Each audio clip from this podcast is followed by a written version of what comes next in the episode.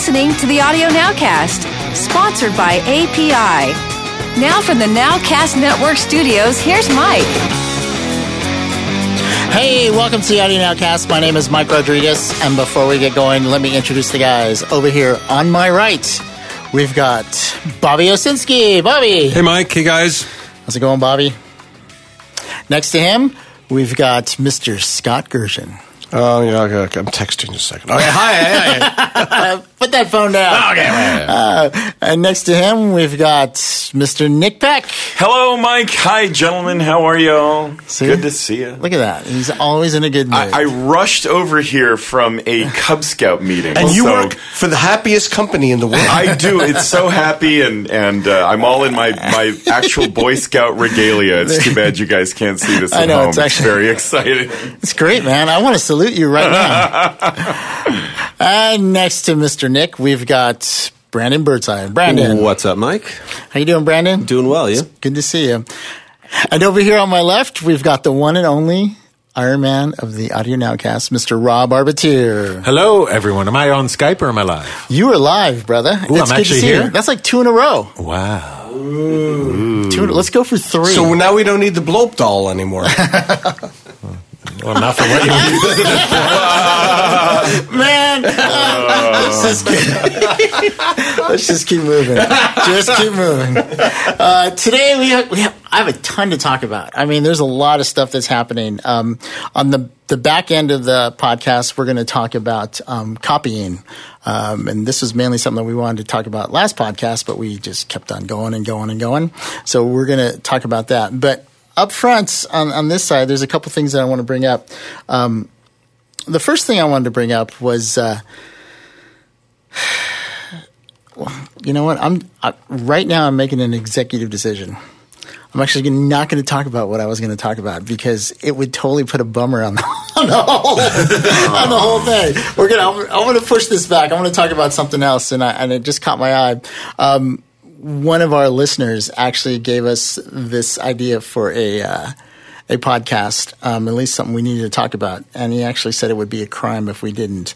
And this was um, dum dum dum. right. This is Andrew Hansen, um, and basically it was a link to an article that said old album sales a worrying trend for the music industry, and it talked about how um, for the first time in 2014 catalog albums outsold new records on iTunes.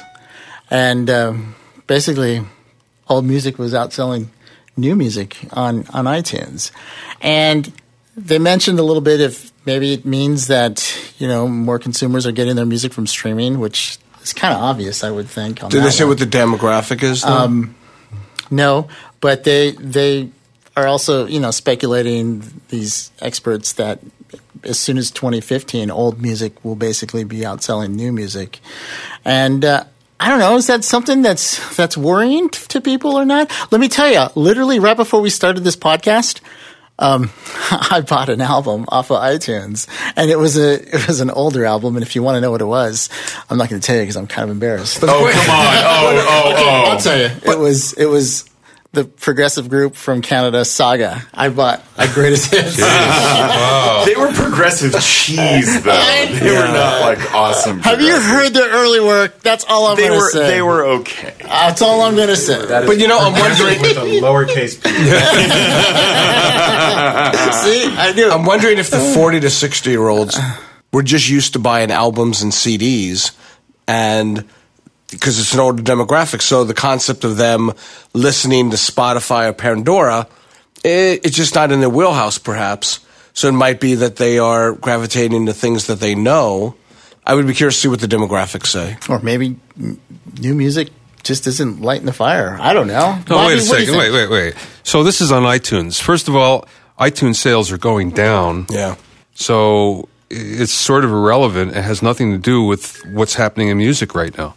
Music is not only is it going towards streaming, it's rushing towards it. It's a freight train going towards it, and there's no albums in streaming.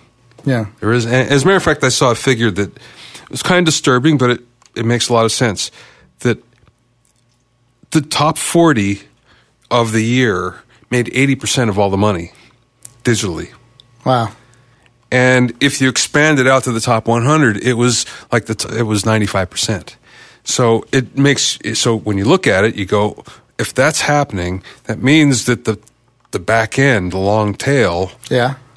isn't really doing what that article says. Now that's on streaming, so that's What's, a but what's interesting is, should it be? Oh man, that that just seems kind of worrisome. That Well, why would you that- worry about it? Well, As an industry, you wouldn't. As an industry, you'd say this is great. That's free money because we don't have to promote it. Right, but if the money is n- okay, let's work it out. If it's if it had a broader base, like let's say if if the top forty was only responsible for like you know thirty percent, that means seventy percent was spread amongst other people that aren't in the top forty, and that's a lot of subgenres and a lot of specialty music, and that translates into different studios doing different things and pieces of gear getting sold and and I don't know, just spreading the wealth, don't you think? I mean, don't you think that would signal a healthier? Money is money, know, no matter where it comes from. The pie is getting bigger. There's no question about it. That's the good part. Now, how you, you break it down, I haven't seen that particular figure, so I I, I, Sure, I don't and, know. and I'm not going to hold you obviously to But- anything because I just kind of sprung it and, and I mean, I, I look at these things a lot. So I, I'm when there's something that I haven't seen, I'm really curious. Um, not that it's not real; it's just I, I haven't seen it. Um, but the pie is getting bigger, and it's getting bigger faster than anybody thought. Well, I will tell you that the uh, website is classic rock. so Uh, okay, well, I think that might be skewed a little bit. but um, No. Okay, here's one thing that is true. That's absolutely true that in terms of the rock audience, they definitely buy more CDs, they definitely buy more albums. Absolutely. So when it comes to that demographic, yeah, there's no question about it. And if they're just looking at their own demo, yeah. But that also goes to age demographics because the rock Yeah. au- the rock audiences, you know, think with the '80s, the '90s. yeah. But once you start hitting into the 2000s, it starts waning. Yeah. Hey, you know, speaking of rock, um, you know how we're kind of recycling through the '80s right now. Um, there's a lot of you know everything from the modular synths to the kind of the '80s production and things like that. You think we're gonna we're gonna follow in the footstep and bring out? Uh, do you think metal and and rock are going to be making a a comeback on the back end, much like they did the first time around? Because people got so sick of that synthesized, machined sound, and they kind of morphed into that. And I'm not even talking about the grunge. I'm talking about the back end of the '80s. Well, we're talking I- hair bands. You know, we're it's talking funny, metal. It's funny that you say that because I started, I, I, you know, I did a little looking back, and I know we talked a little bit at dinner that like one record producer is producing most of the giant hits, and it, to me, it's was what was the Martin? Max Max Martin. Martin. Max Martin. Okay. So what happened, I remember, before grunge, is it became corporate rock. It became very formulated, and they had the top guys and David Foster, and everybody was doing it.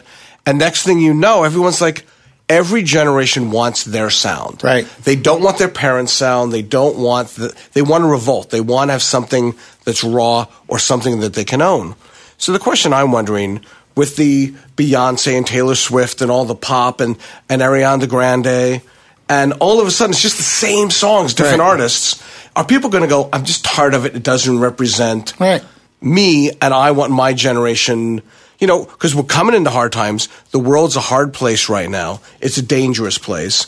And, and you've got to think that there's got to be a little bit of angst. I- They- you know, we're in a recession, we're coming, the recession, Wall Yeah. Street's doing well, people aren't. You've got to think there's a next generation that's going to look forward going, this is screwed. You screwed it up for me. I'm angry and I want angry music. So you look at 60s, you look at grunge. There's a certain amount, you know, aggression. Yeah, I mean, I think there's definitely going to be a, a, a space for that, but I think just sound wise, I think some of the just that pop sound and the EDM, everybody's on EDM, EDM, EDM, and and I'm look, I'm a huge electronic music fan, but I'm just wondering if if that natural progression of a little bit harder, a little bit, you know. A little bit more distortion, a little bit like I think. What do your kids listen to, Mike? Less poppy. My kids, Yeah. well, my daughter is she is she's um, she's 12 and she's all into into the pop. She's all in basically what's on the top 40. That's that's what she listens to.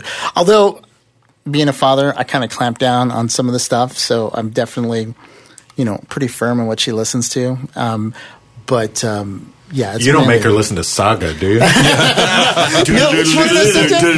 You want to know something? Here's a total sidebar, and we're just going to make this really short. But um, I don't know if you remember way back when, um, when we first tar- started talking about digital music and and iTunes and everything. One of my biggest concerns was what what am I going to leave? You know, you know, my kids. I, I remember finding my dad's record collection and mm. finding his music, and I was wondering how that would translate to in today's generation. You know how it translates, and this is total sidebar, and then we'll go back.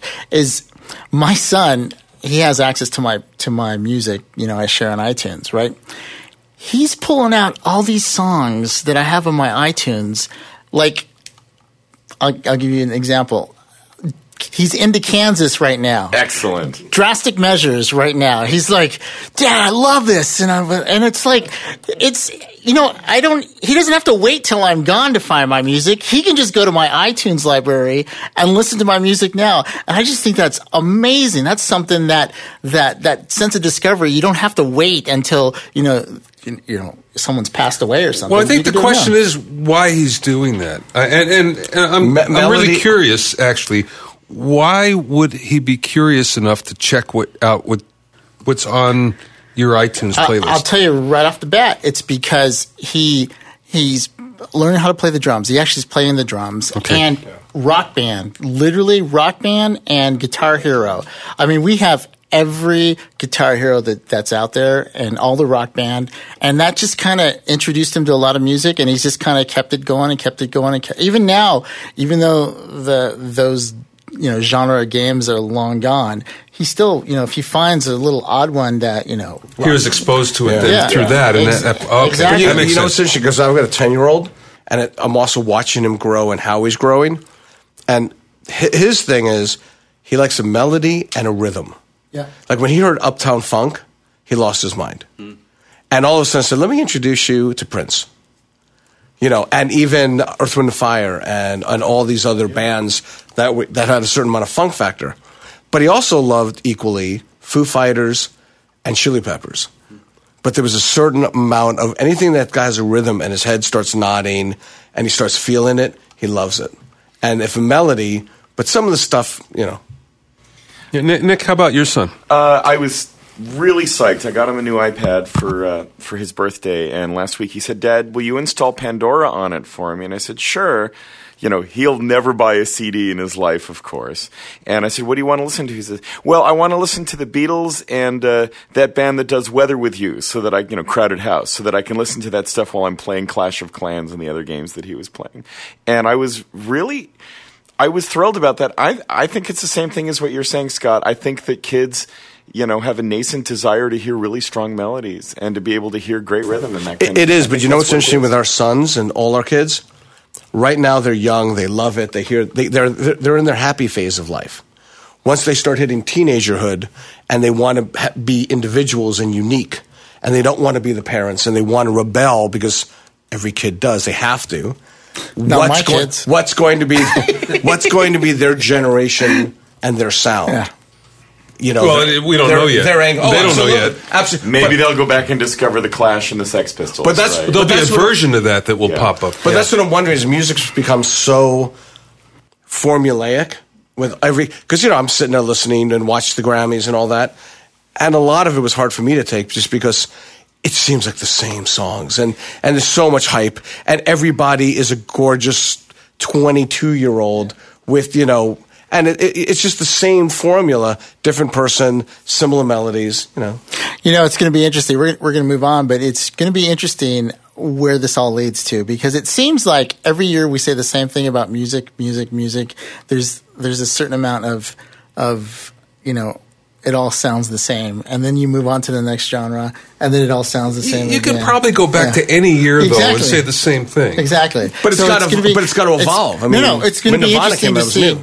It's going to be interesting to see where it evolves to, because I guarantee you, like you said, the, the protest that that grunge thing is coming. But what's it going to sound like? You know, maybe it's going to be a little bit of hybrid of EDM and a Of little bit of all this stuff, and it's going to sound a little bit like the old, but also something brand new. But, you know what I will say? The mu- musicality keeps getting better. Yeah. I mean, first, when you look at the 60s and people just went, I got three chords. I'm not totally in key, but I'm, I'm, I'm heartfelt. You know, heartfelt music. And then little by little, each of the, let's call it the, the, the anti establishment music, because, you know, you had the 60s, which was against the 50s.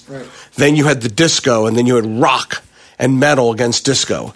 And then you had corporate rock and you had grunge against that. So every time it keeps going ebb and flow between, you know, sugary, sickly commercial music, and somebody goes, I want to make something unique. But then somebody says, we can make a lot of money on that. So everybody jumps onto that, and it becomes, you know, the standard. I mean, REM now is elevator music. Yeah. But as long as Tom Petty's around, we'll have a good catalog of new music. no, just kidding. we'll talk about that on the backside. Hey, got to move on because we got a lot to cover, and I don't want this to be a, a two-hour podcast. But um, I want to talk about clients right now, guys. I have a, I have a, a thing that, that I have to get off my chest, and I didn't want to open with this, but now we're going to talk.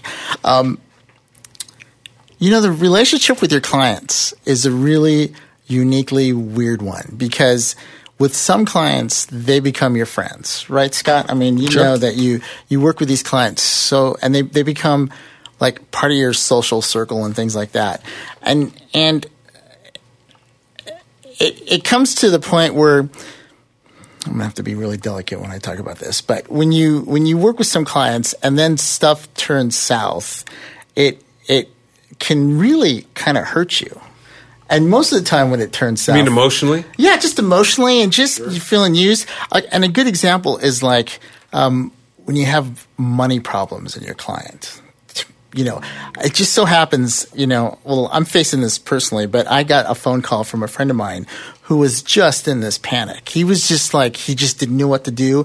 And I, and I heard this this pleading that I had never heard from him before of of desperation, and it's a client had just bounced a pretty big check to him, and they had just finished doing a bunch of long days, like eighteen hour days, to push out this thing that was going on TV on a network. And it was a pilot that they did all the sound on, they did all the mixing. It was totally done in a panic, in a rush. And, um, you know, everybody, yeah, we'll take care of it. It's That's all why they get 50% up They front. got, well, they got the check, and but they're working on it, and they went to deposit it and bounced like a rubber but, ball. but you guys gave them the masters before you finished. They you- well, yeah. Apparently they did, and and and it was so. I felt so bad for him because of the fact that, you know, as what we do is is basically you know working with ones and zeros, and we don't have anything except the hard files, right? And the only leverage we have is is is time and the actual product at that time, right?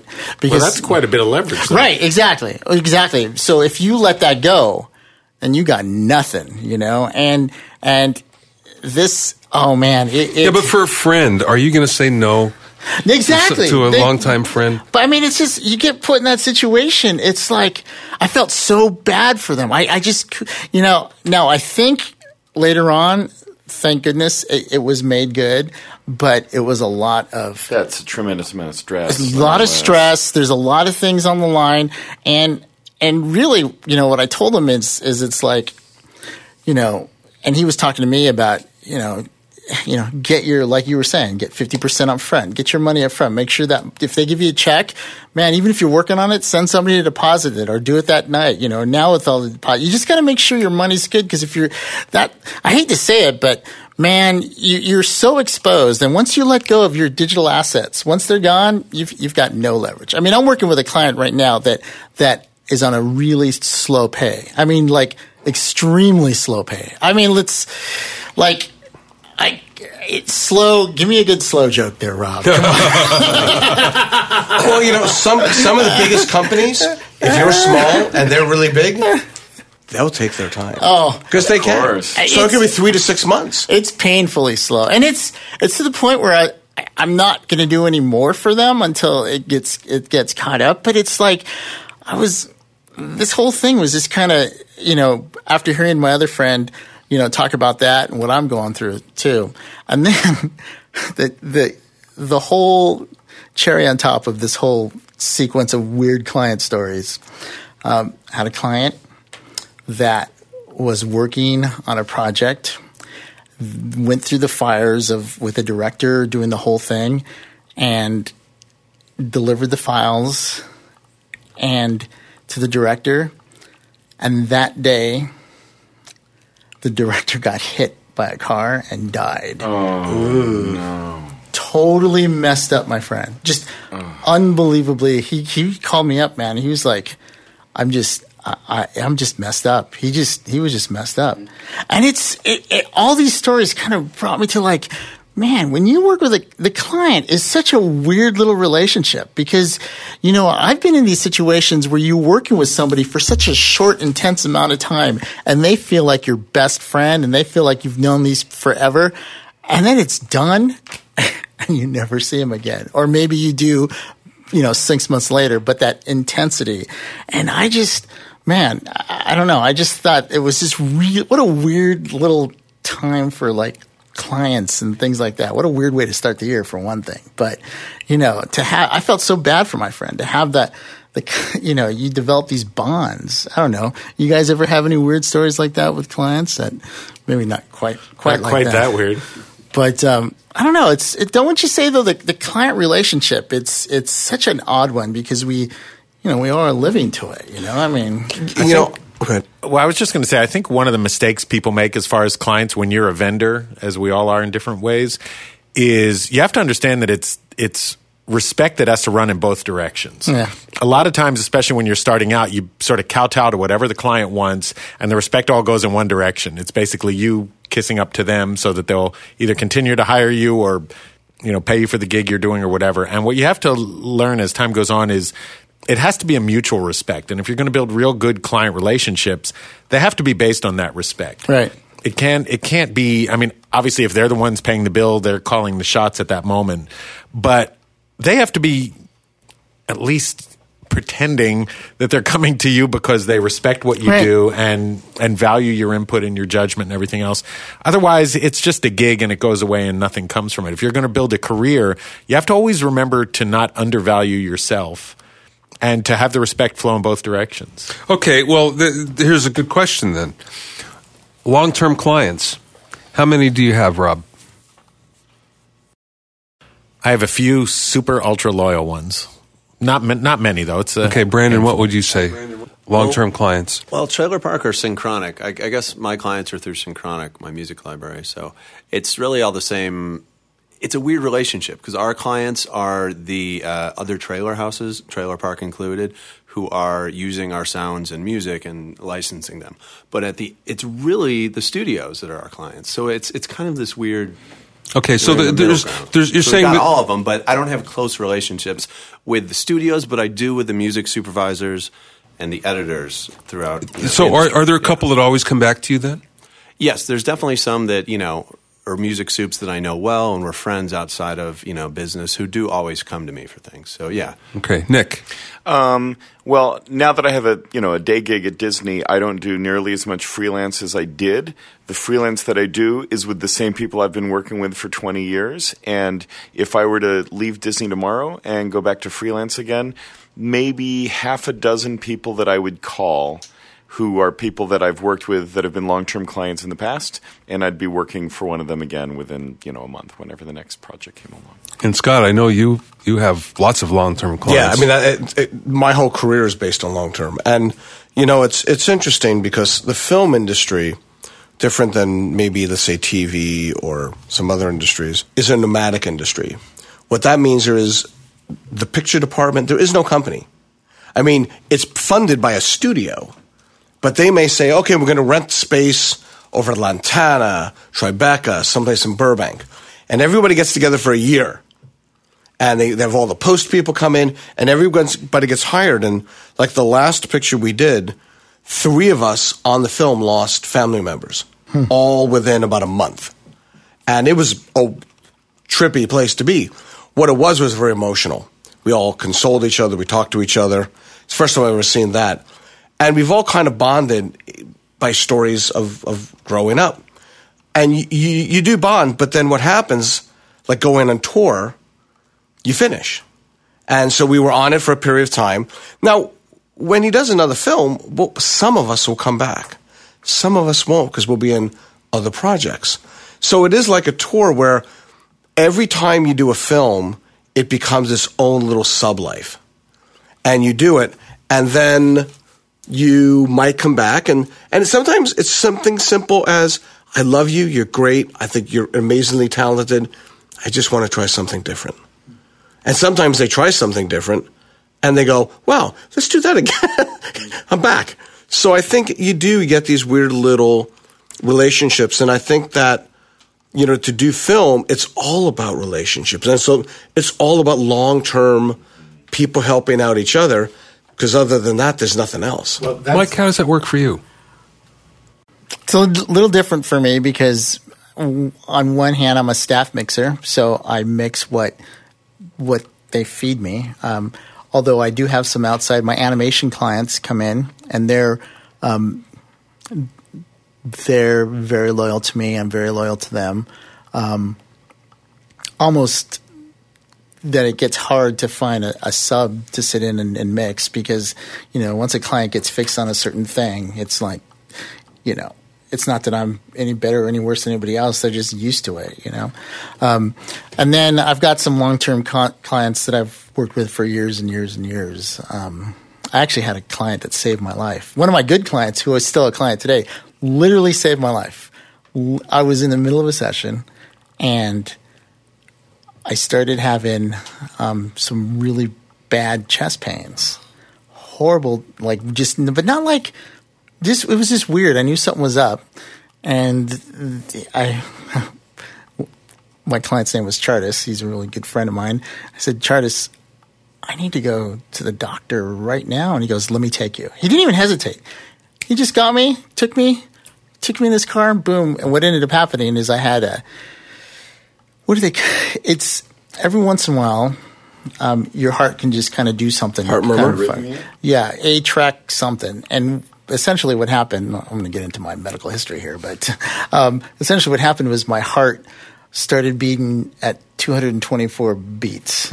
And I had been working all weekend on it was all project. that electronic dance music. No, it was like I, I, was I was working on their project actually. So actually, they tried to kill me and save my life. but I worked all weekend, and it was just a lot of pressure. A lot of stuff was happening at that time. My heart took off.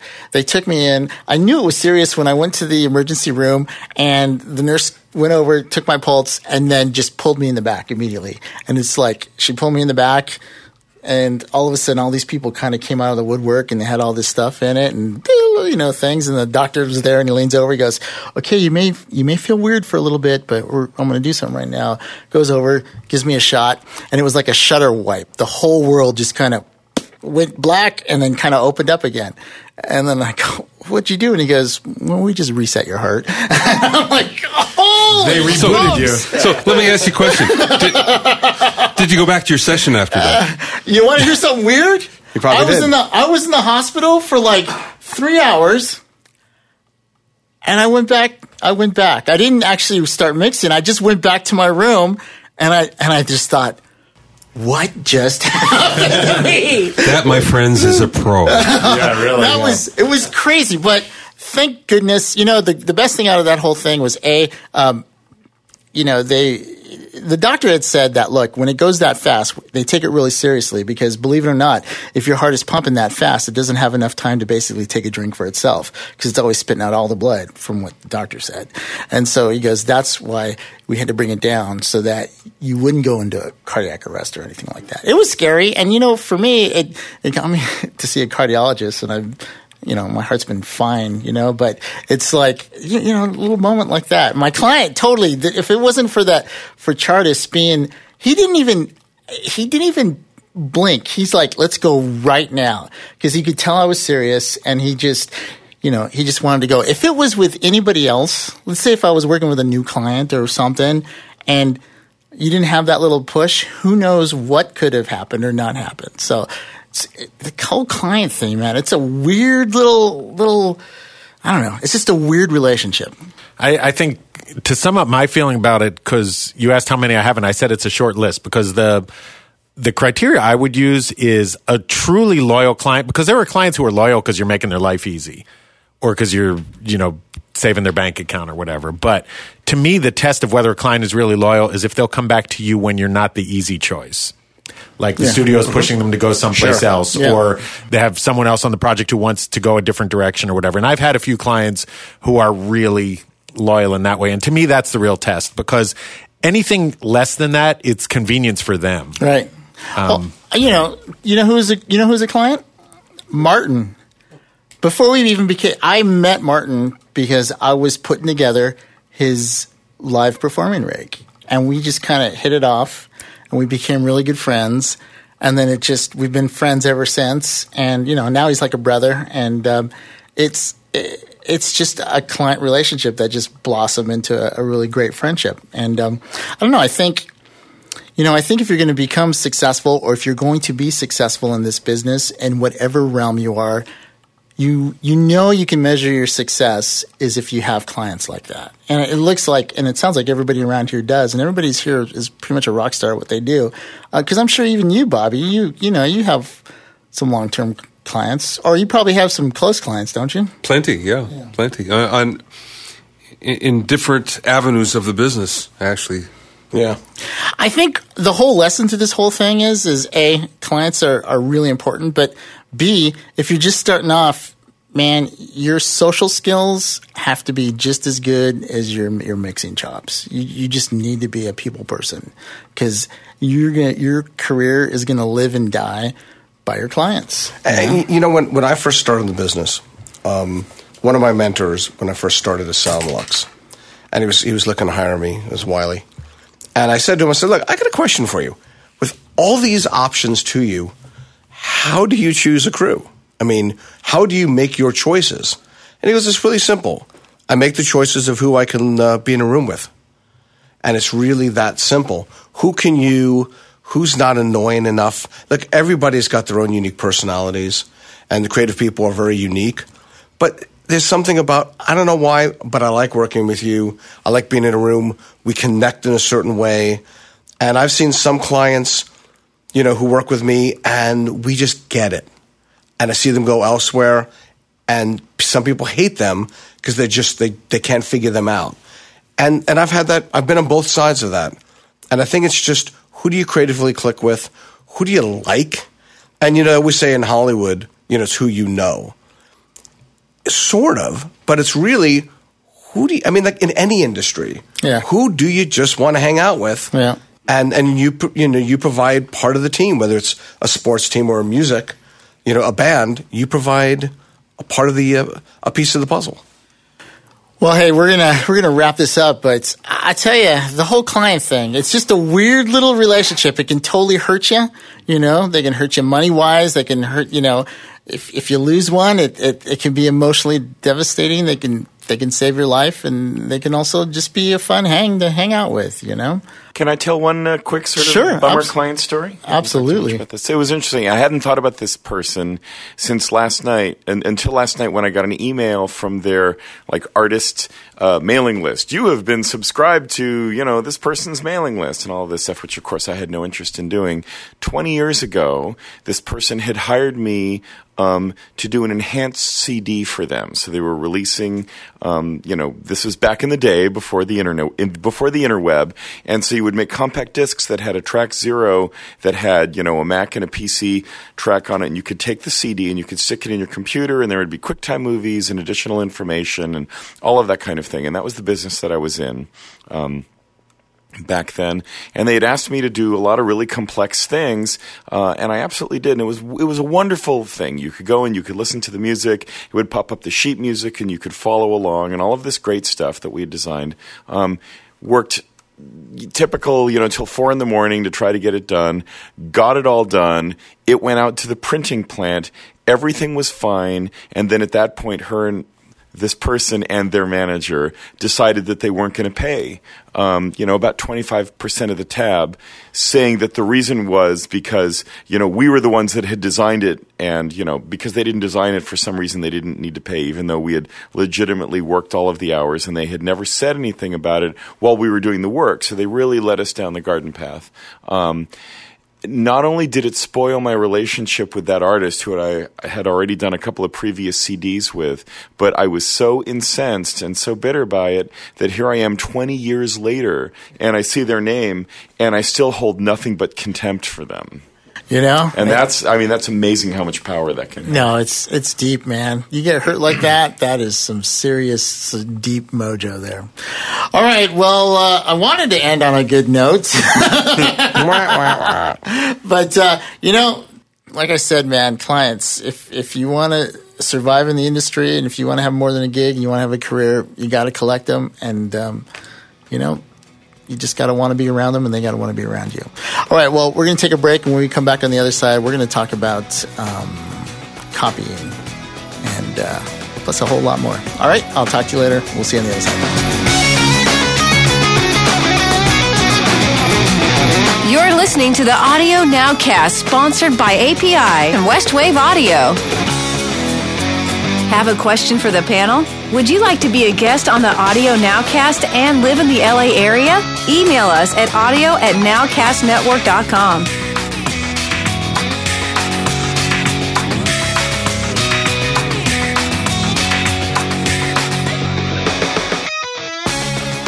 Hey, welcome back to the Audio Nowcast. And before the break, we were talking about all kinds of stuff, man. Talking about clients, talking about And you missed it because you didn't hear the break.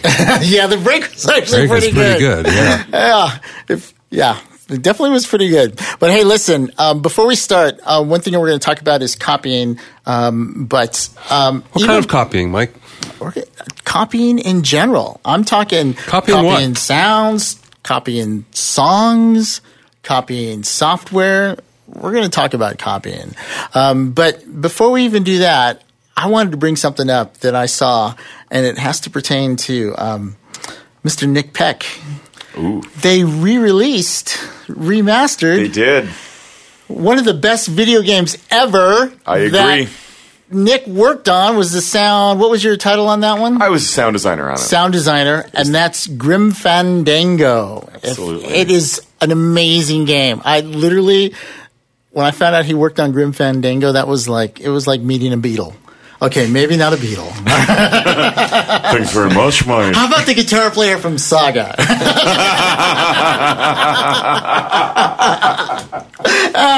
the piano player from Saga, the guy go, who played that little the- the fast synth. line.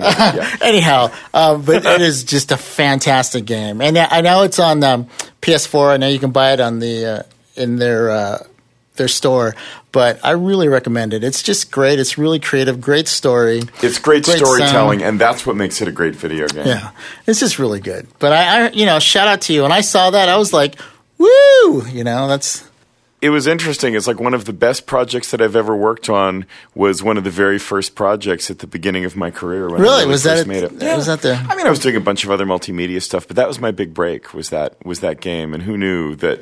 You know, it great would. game. I knew as soon as I looked at it, I was like, "Wow, I've never seen anything like this before." No, it was really good. But you know, who knew that it would have those kinds of legs? Because video games don't. It's not like films. You know, Scott's got stuff going back a million years that you know is amazing, and that people fifty years from now will will, will be watching and enjoying. But it's not the same with video games. They they last for three months. You know, and Yeah, so but, you know, it's I very think- exciting to work on something that you know has got those kinds of legs.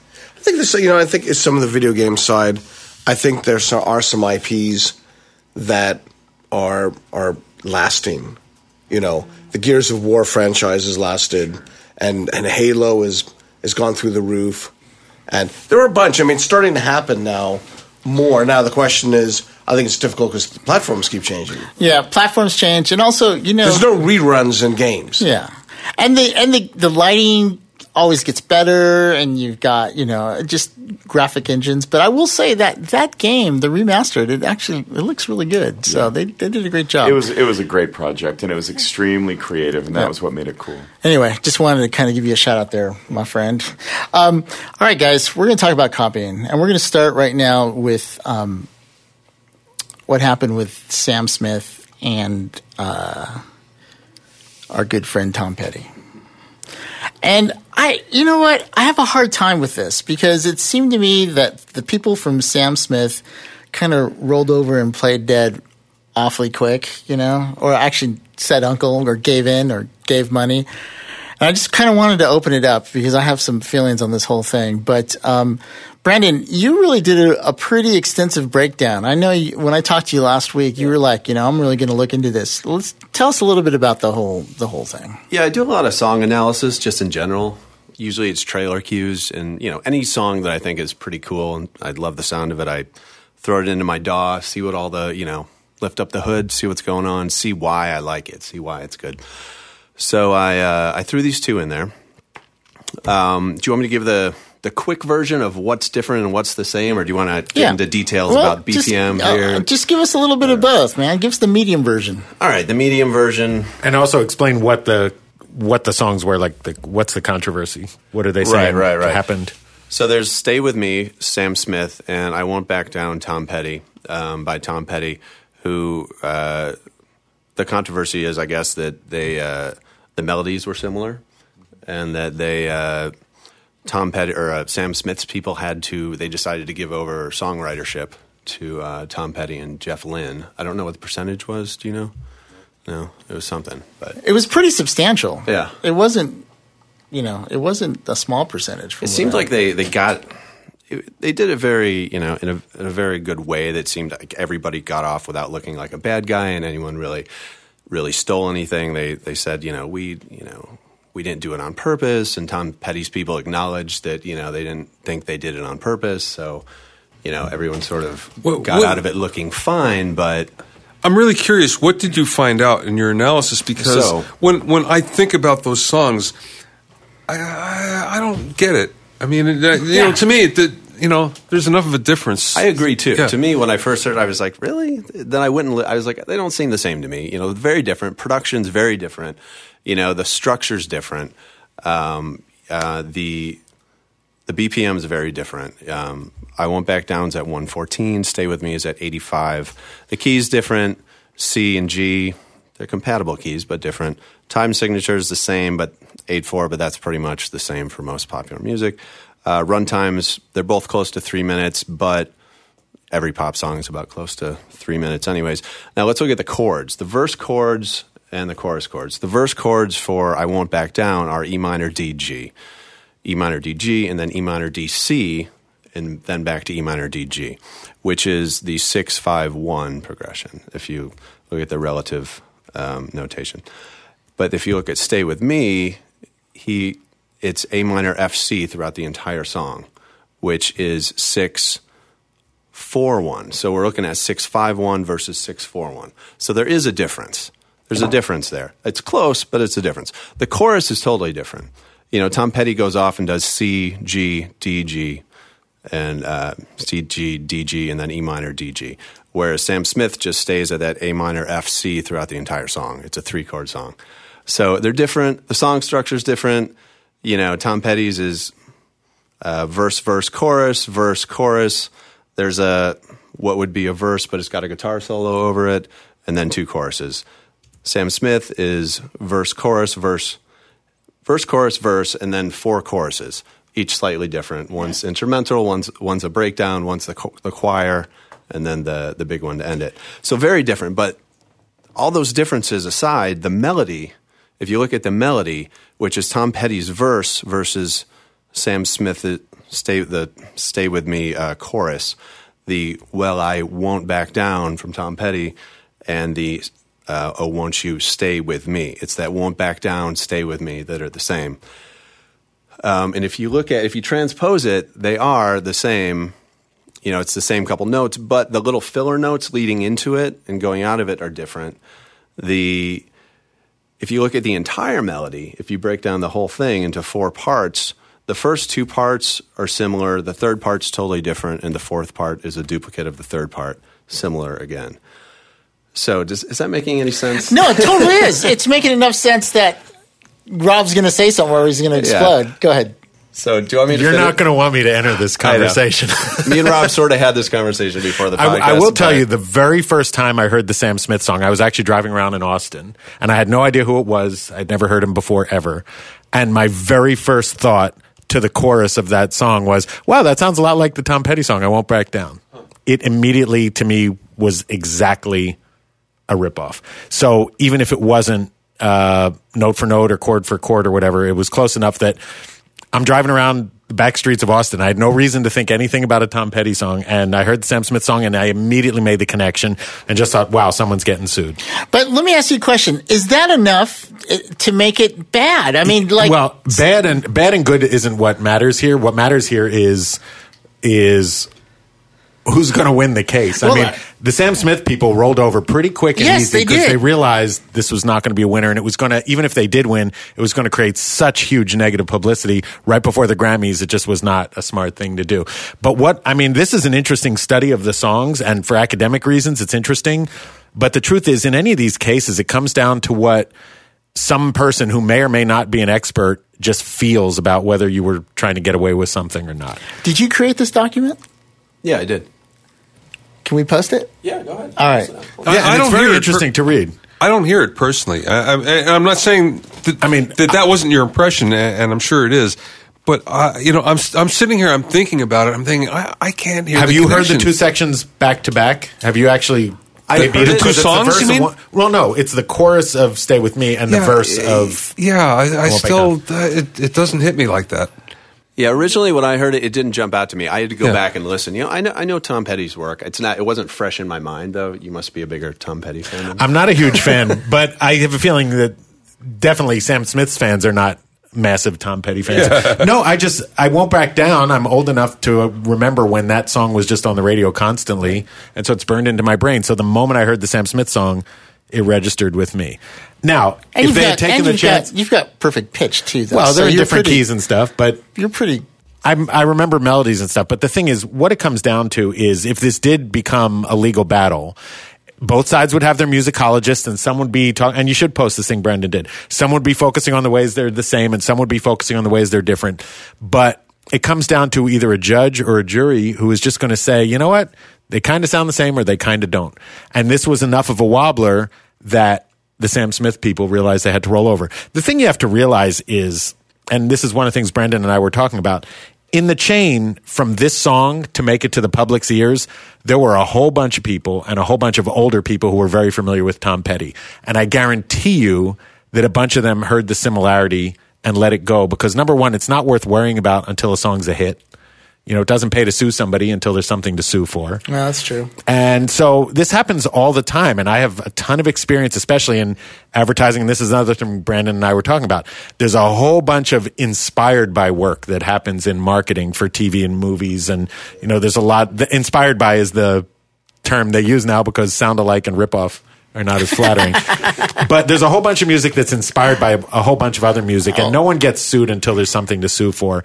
And I'm sorry, but in this chain, for a major label release with worldwide promotion like this, there were plenty of people. Even if I had been in the minority, if I had been anywhere in that chain, I would have said, "Wow, you're going to get sued if this is a hit." Because that is, to me personally, my personal opinion is I pulled it out of the air as a ripoff of of the verse of that song. I will say that after looking at this document, though, I, I don't think Tom Petty's people have much to work on. You, But the document, I'm sorry, Right. but the document is irrelevant when you get to court. You're going to have No, musicologists it's- argue it. It's totally relevant because that's all you can look at is they, they break it down. They they will break but it down. But music is not a sum of the parts like that. Well, Rob, wasn't there a case with um, John Fogerty of CCR where his record label sued him for ripping off himself, writing a song Yeah. that sounded similar? Yeah, right. I The old man down the I- road. yeah, Yeah. I believe in court he brought his guitar and played both of those songs and showed how they were different in different keys. Even though I think they were, I don't remember the songs. I think they were both, you know, in probably a basic blues progression. Um, but like, how does that I, relate? well, to I this? just think you know when you're in court, though, it's all you know. Isn't it just about the facts, and they're just going to lay this out? but it you depends on what can have the facts facts play in either direction. It though. isn't isn't basically the, the reason why there's a lawsuit in the first place is that an audience would hear go, oh, that's the other song, and I like that song, but I but that person didn't write it because it sounds like the other song. So it be should be something that the mass public, not esoterically, that just goes, oh, yeah, they're the same song. Every blues song is a ripoff of every other blues Yes, song. But That's see, true. That, that's that's my point in bringing this whole thing up. Though it's like, okay, just because they sound alike, and I'm not going to say that there's not, a, you know, they don't sound alike, that those parts don't sound similar. Is that bad? I mean, it's like, Well, there's it comes down to money. I mean, there was major money made on on Stay with Me, and this you would have never heard of this conflict if there wasn't something to sue over. because the because the songs aren't even and I'll get to you Nick because I know the songs I mean you're not gonna you know mistake one song for the other the different vibe different feel just a whole It's not about that. It's about did you copy somebody else's idea? Right, no. And part of it is, you know, the tempo is different enough that numerically it's different. But when I hear the two songs separately in my mind, I don't recognize the tempo difference that much. I mean, if you play them back to back, you'll notice it. But I think of them as both kind of mid tempo. Yeah. Mellow songs. A, a lot of the actual statistics and analysis fade away when it's just you ask someone sitting on a jury, do you think they copied him or not?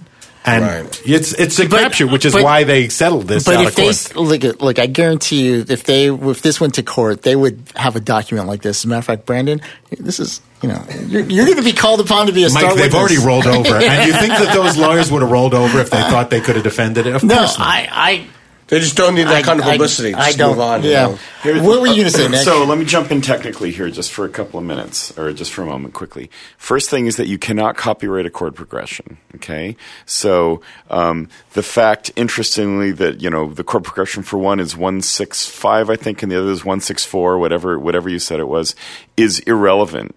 You can't copyright a tempo. You can't copyright a key, right? And it totally doesn't matter if one is in A minor and the other one is in E minor or whatever. It doesn't matter because it's trivial to be able to transpose it. The only things that you can cop, you can't copyright an arrangement. You can't copyright an orchestration. Is it 12 sequential notes? I don't know about that. I don't know exactly what the number is, and I think that that's where the gray area is. But correct me if I'm wrong, Bobby or Rob. What you can copyright are lyrics and melodies. So if I sit here and I write a lead sheet, and all I write on it is "Hey Jude, don't make it bad," and you know I've got five you know notes that go bum bum bum bum bum bum, I'm screwed right? That's all it needs to be. It doesn't matter who sang it. It doesn't matter what the ta- time signature is. It doesn't matter what the key is. If I take that, somebody else already wrote that. That little distillation, that little molecule of music right there is owned by someone else. And I- I'll give you an example of how that actually can come back on you. In a book that I wrote, Deconstructed Hits, I couldn't even mention one line. I couldn't mention, hey, Jude, don't make it bad, without paying the Beatles. And you'd think, wait, wait, all I did is I copied four words. You know, oh, no, no, that's not, no, that's copyrighted. You can't do that. So, It's true. yeah. Now, which gets me to my next point of, you know, there's only so many. Nobody knows, yeah. I was so thinking many, that too. you, you So know, many I mean. Yeah. everything is going to eventually sound like everything else in one way or the other. You know what?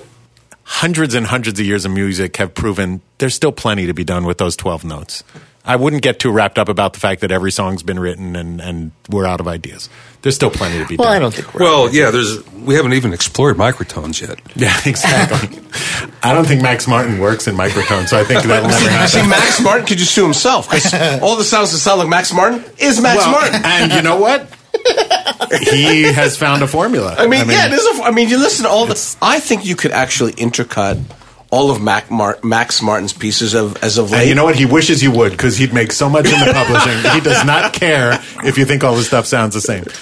No, Seriously, Well, it's not only him. Th- It's it's all those uh, Swedish guys. It's RedOne is the other one, and and and the, there's another guy, uh, producer. Uh, begins. I want to say Skrillex, but that's not it. But he works with Matt, Max Martin all the time, and, and there's like five of them, and it's he's the the biggest one. Yeah, they own the world right now. Uh, they have more hits than anybody. I just, you know, when you see something like this and you, you see about copying, and when you talk about copying, um, you know, there's a lot of copying that goes on in, our industry. There's a lot of copying that's that's that's in the disguise of being influenced by or an homage to, or you know, um, I mean, I've worked with music companies that literally a producer will come up to them, give them a hit song, and say, "Write me Well, something." I was just going to talk about that because, and this is another thing Brendan and I were talking about. When you're doing advertising music and you're doing, you know, for for movies or TV shows or, or product commercials or whatever, um, the client usually wants some big hit piece of music to be associated with their project. So they will often figure out, you know, what's the number one song on the radio right now and how do I get it? So then they go and try to license it and realize it's like a quarter of a million dollars or half a million dollars or something that they don't have. They have, you know, $3,000 or, or less. And so, but they put in the request with the publisher and say, "Oh, we want that Lady Gaga song," and it's, and then they find out, well, it's a half a million dollars, we can't use it. So what they do is they come to someone like any any of us or people we know, and they say, "Okay, well, we wanted this Lady Gaga song, but we can't afford it, so we want you to do it, uh, you know, for five grand or three grand or two hundred bucks or whatever." And in today's market, there are kids lined up around the block doing it in their living room on their laptop for next to nothing. Right. So this is what they want. Now, the problem is the publisher has already been aware that this film company or whoever wants the Lady Gaga song. So their radar is up. So they're out there looking to see, okay, there's going to be a commercial popping up for this product or this movie, and it's going to sound like our Lady Gaga song, and then we can sue them. But as the composer, whatever, I'm approached and I'm told, okay, you need to rip off this this song, and I say, well, I can't. We're going to get sued. So you know what ends up happening? We we do this dance where we come up with something that's original, and then the client says, well, it's not close enough. So then you do something close enough, and before you play it for the client, you go, oh no, I can't play them this because they're going to love it, and then I'm going to get sued because the client will disavow all knowledge. They'll just if the client gets sued by Lady Gaga's people, they're going to turn to the composer and say it's your fault. You're the one who ripped it off. In it's those situations, position. I've been in those exact situations, and we've made a point to say, look, client, whoever you are, you need to contact a musicologist and get them to review the song and make sure it is, you know, can pass. And get OEM Well, insurance. None of us want to get sued. I mean, Well, and I what get- happens though? What I oh, was oh, and he, or you know, you know, You know. errors and omissions.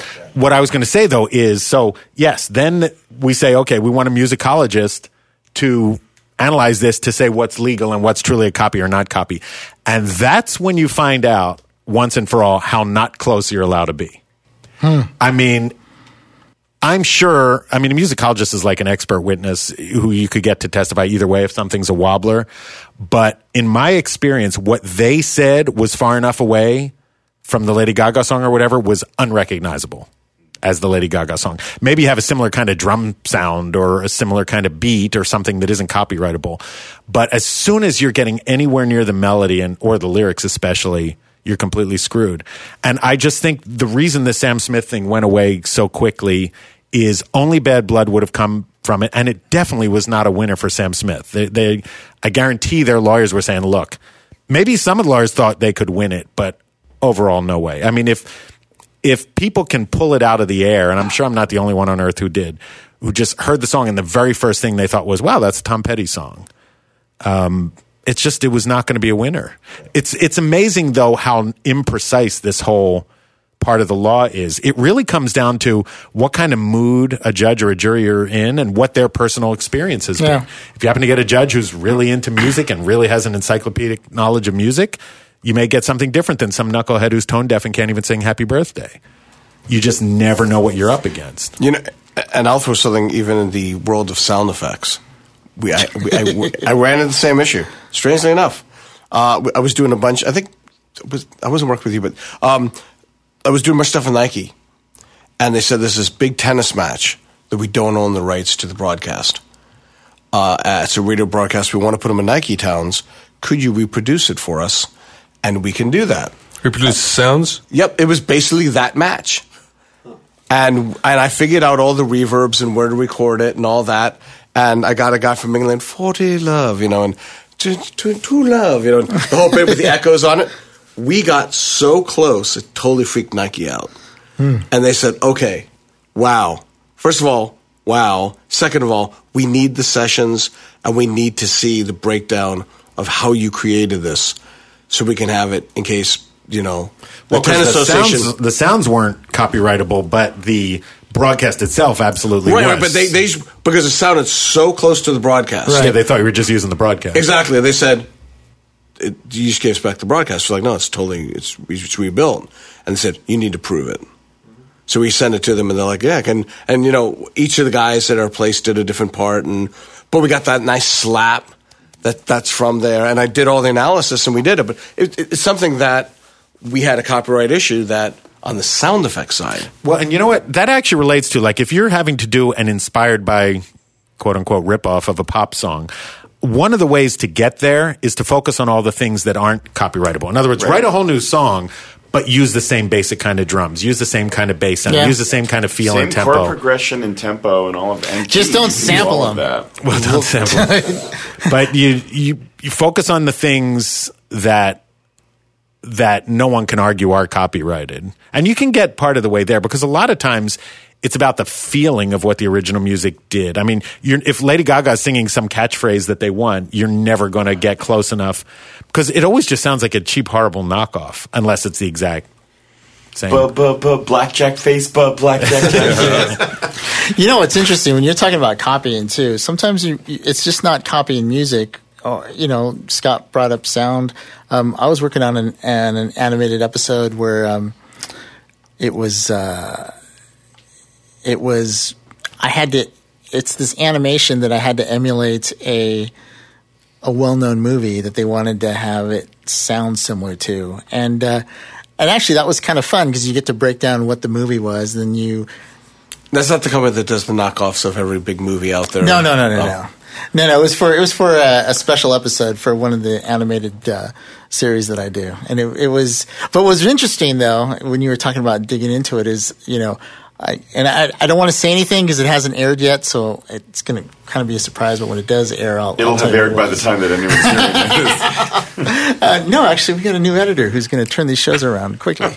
So, um, but what was fun though was the fact that that you know we watched the movie, and uh, and then you pick out you know certain sonic signatures and the way things hit and the way things are are popping out, and then you just kind of emulate that, and uh, and that was actually really interesting. But I could see, you know, some of the hits and the zings and things like that it'd be tempting to just go ahead and copy those things. You know what I mean? From the from oh, who's going to listen to this? Well, everybody, since it's, it's on a syndicated uh, animated show. But um, it's interesting when you're asked to do some of that stuff. You know, and I, I don't. You know, this is definitely not going to get anybody in trouble because it's. You know, it's definitely a parody on, on that movie, but um, it definitely was interesting having to copy, you know, a sound signature of a well-known movie. So how does karaoke do it? Is there a special license that we can yeah, they're paying for the publishing for the song. Absolutely. Not always. Well, theoretically, We've run into situations where we've had to, you know, we couldn't get the. Uh, well, actually, we wanted to do a parody of a song, so we wanted to have vocalists sing something right. relevant to the movie that we're doing the trailer for, usually an animated children's movie or whatever, over this other song, and we, you know, we can't get the splits from the other song because it's some old classic rock song or something. So you, you know, you get a, a karaoke version. We've gotten into trouble a couple times where we went to license that, and that karaoke, whoever that publisher was of the karaoke version, never Got got, the clearance to actually do that oh. karaoke. version. right. Well, yeah. If Watch people out aren't- for that. That's kind It's- of If people aren't doing things legally, then yeah. and, and, and that one company was talking, I forgot the name of that company. Uh, when I did Pacific Rim, they released, and I kid you not, Atlantic Rim. And there's- No. no, there's this company that. There's an Atlantic Rim out there. yes, there's a company out there that what they do, and it's, they're not Is it parodies. porn? Yeah, not- I have the name of what the porn one was. anyway, but um, no, there's a company that does it. Uh, they make barely legal ripoffs of the movie, and they have. I mean, instead of making it for you know 180 million, they'll make it for like 20 million or 15, and they'll put it out there. And I think the audience, especially internationally, are so confused as which one's which. They actually make money. And somebody showed me this website, and there's a whole catalog of every movie you've ever heard of, slightly different. Man, And then they have CG. I wanna watch that. They yeah, this look up his Atlantic It's Rim. like paraphrased top movies. You know, and then yeah, they do, and and you know, probably you know, instead of Fury, it's Fuzzy or oh, Oh my gosh, Atlantic Rim movie. and I, I watched the scene from it. I'm like, holy shit! and it looks like a video game. I mean, oh it's my goodness! the CG's not bad. I mean, it's not the same, but it's like. You are absolutely right. I'm looking at the trailer right now. And now. what is the company that does it? It's like it, I guess there's one company that just does it to every movie. That is And they, and they just- del Toro is the oh, the Asylum. yeah, that's how they make the they, they do whatever is like barely copyrightable. Oh, that you know, is hilarious. I've been watching the dwarf porn version of Downton Abbey. It's pretty good. That is hilarious. Well, anyhow, I mean, yeah, copying comes. You know, what I was interested in. You know, we're talking about copying, and and not all of it's bad, and not all of it's good, but um, you know, there's certain synths are made from a a generic synth engine that's basically really easy to license out there. And it was it's amazing to you know I was reading this thing about all these little um, boutique synths that you think they're starting from scratch, but they're not starting from scratch. They're licensing some of their technology and basically. You know, I'm not going to take anything away from anybody who can do this, but essentially going in there, you know, splashing their um, their UI on top of it and, and coming out with their own, you know, plugin. But because everybody's copying native instruments. it's all coming off the, the same uh, synth engines and things like that. I mean, there's just copying going on all over, you know, and little tweak here. But they tweak license there. that, don't they? Oh yeah, no, That no. I'm not saying. I'm not. Yeah, I'm not saying none. You know, none of this is you know illegal or anything like that. You know what else? You're also you're influenced by all the things in your life all the time, and it's totally possible that you could unknowingly copy something because you come up with something that feels familiar, but you really don't know where you've heard it before, and then you you ask people around and you play for people, and none of your friends have heard it before, so you say, okay, I'm going to go with it. It feels familiar, but I think it's original, and often the best stuff you come up with comes up in a flash, and and the reason it's good is because it does feel familiar. Did, But- did, did you hear Bob Dylan's acceptance speech at uh, MusiCares? It, was all over the internet. He spoke for about an hour, but it was just on that subject. And well, not exactly on that, but but it was kind of like how he started. And he said exactly that, where he he and he said all of his contemporaries would copy Woody Guthrie and go back and get all of these exotic uh, exotic folk songs, and they learned every single piece of them as well as they could, so they knew them like hmm. the back of their hands. And he said, I would learn this song, and then I'd be playing it in two hours, and and the result was Bob Dylan because he had this encyclopedic knowledge of folk at that point. And and so did all of his contemporaries. But it was essentially the same thing that you're saying, where it's like being so into what you're into that eventually you kind of lose the the the boundary. yeah. Where, you And you know where, what? It's- that's okay. Where's you and where isn't you? and that's okay because you're not going to do it most of the time. You know, every now and then it's going to something's going to slip through, and it's possible the Sam Smith thing was a completely innocent mistake Did he write it? with a, with some other I think people. he had some other songwriters. Yeah. There were a few, but he was one of the writers. But who knows who came up with what part? But the thing is, if it just happens organically, that's fine. I mean, they did the right thing by crediting who actually had come up with it originally. Um, and if it just turned out to be a pure coincidence, well, then he got to be a superstar out of it, so it was worth the price of admission. But um, it's going to happen to you at some point. You're going to come up with something that you love, and it's going to turn out that you came up with it because you loved it when someone else did it, and that's okay. The trick is not to set out to do that. Right. I mean, the underbelly of the industry are the people who just focus on doing the ripoffs, and, and Right. honestly, I was in that world for a long time in the advertising world, and that's just how you had to. It's what you had to do to earn a living. You had to be willing to walk that line of sometimes being questionably close to somebody else's creation. I'm just waiting for the first lawsuit where one uh, synth, um, you know, VST instrument sues another synth VST instruments because the patches sound similar or there's a similar patch or something like There's that. no money. You know, I, no money I- in it, I mean, exactly. it's somewhere down the road because you know back in the day, you knew like a Korg sounded like Korg because they were doing all their R and D. They had their own sound engine, and you had the Roland doing its own thing and sequential circuits, and you know Moog everybody. But now when you have these common programming environments, I, I don't know. I just somewhere down the road, I think some if if they if it sounds like someone actually copied an algorithm, you could super copyright. That- but the the key to not being sued is to never make any money, and then you're safe. well, you know, you know what's interesting and, and a bit of a problem in gaming is that um, music, especially, is actually deconstructed. So you can have a lot of melody, strings, rhythms all broken up.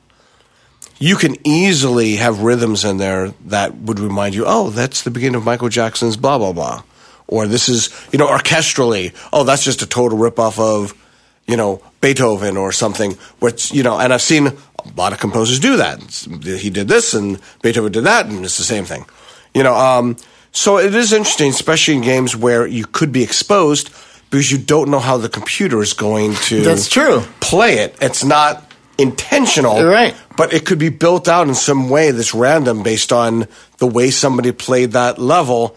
That all of a sudden it could be very interesting, especially one orchestral against another. I'll tell you what, Brandon, you're going to need a bigger sheet of paper there, brother. See what you started here? I'm Why- not going to deconstruct a video game. No way. well, hey, listen, we've been talking about copying. I- It's just, it's just really interesting. I mean, you know, you look at something like Sam Smith. I think they handled it correctly. Like you know, Rob was saying, they just took care of it. It went away, but it's. But it's interesting when you see it broken down on paper. And I'm gonna actually, once we post this podcast, I'm gonna publish this uh, PDF that Brandon did because I, I will tell you. That is one fine looking piece of paper there, brother. You did a great quite the you- analysis. Seriously, this analysis on this thing is amazing. It's that's that's like a term paper nightmare for me. You know, I had a free hour the other day. that, that's there's some work in there, and you you can learn a lot. So we'll post that. But um, I think Rob, you know, like you were saying, he he kind of summed it up. You know, it's going to happen. You're going to either be copied or copy somebody, but don't set out to to copy anybody. Have an original thought, people. That's right.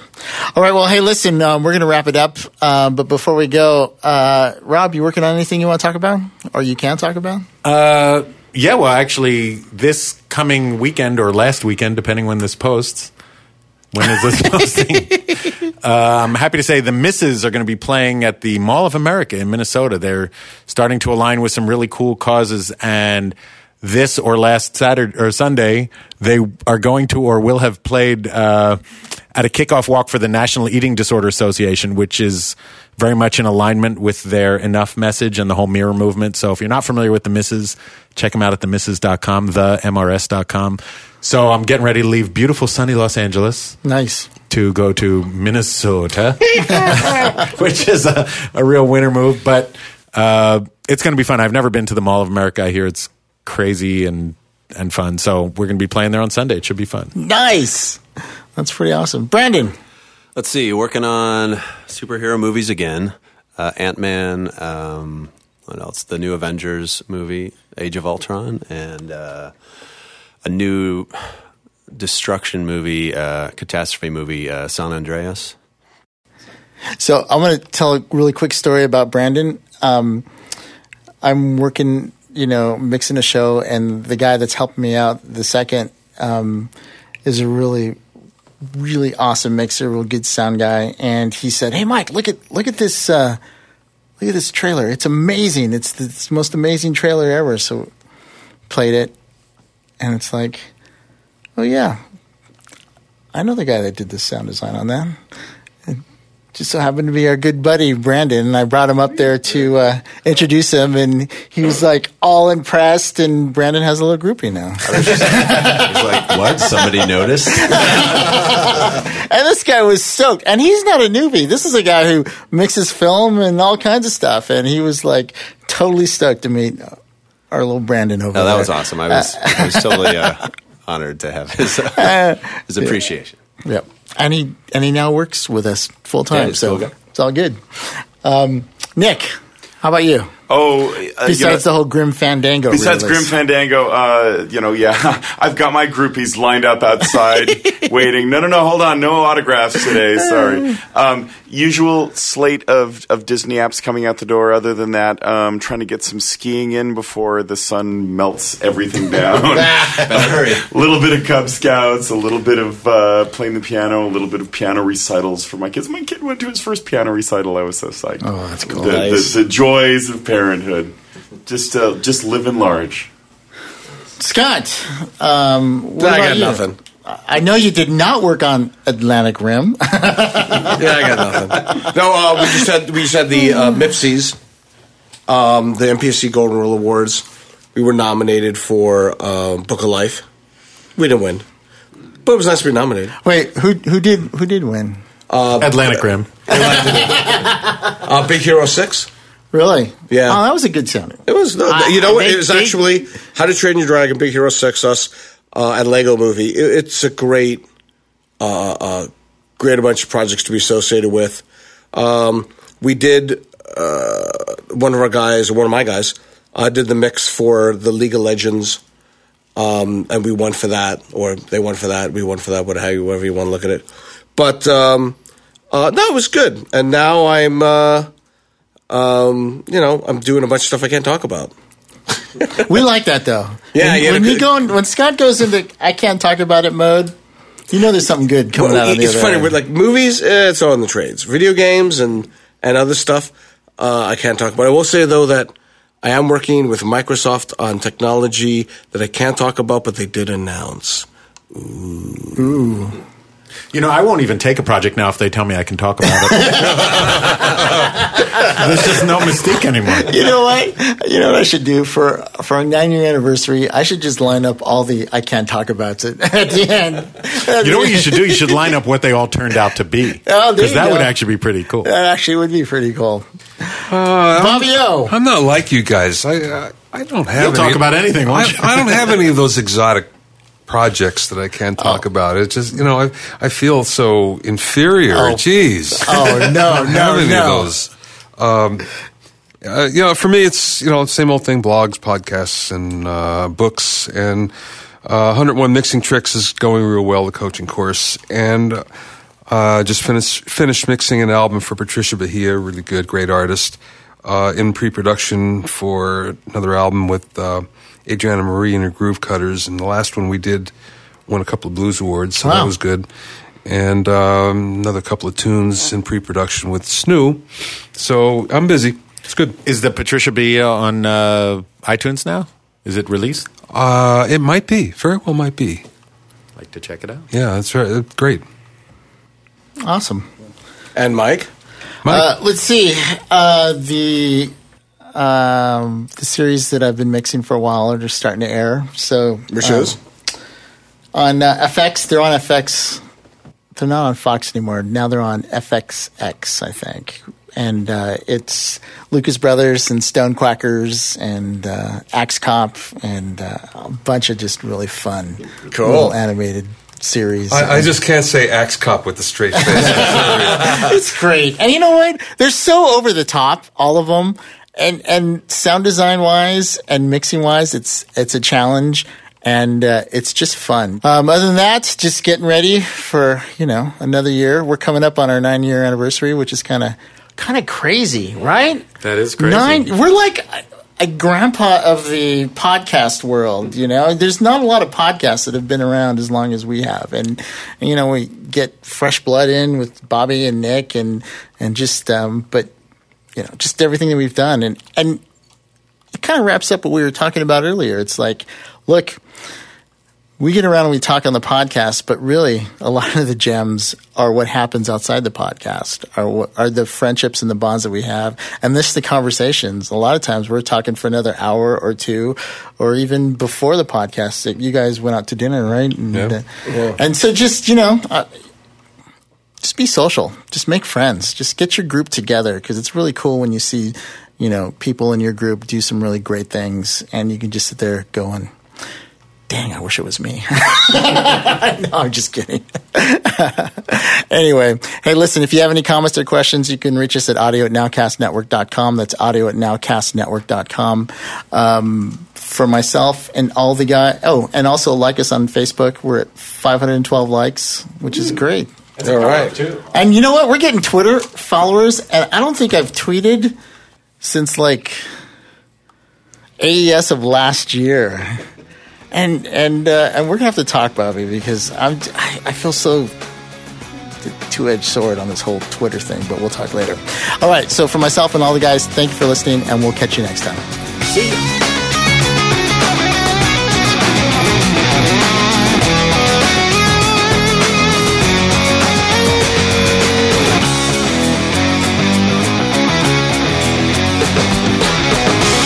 Listening to the Audio Nowcast, sponsored by API and Westwave Audio. The Audio Nowcast is hosted by Mike Rodriguez and uses Aphex's 230 Master Channel voice processor. Thanks for listening. We'll see you next time.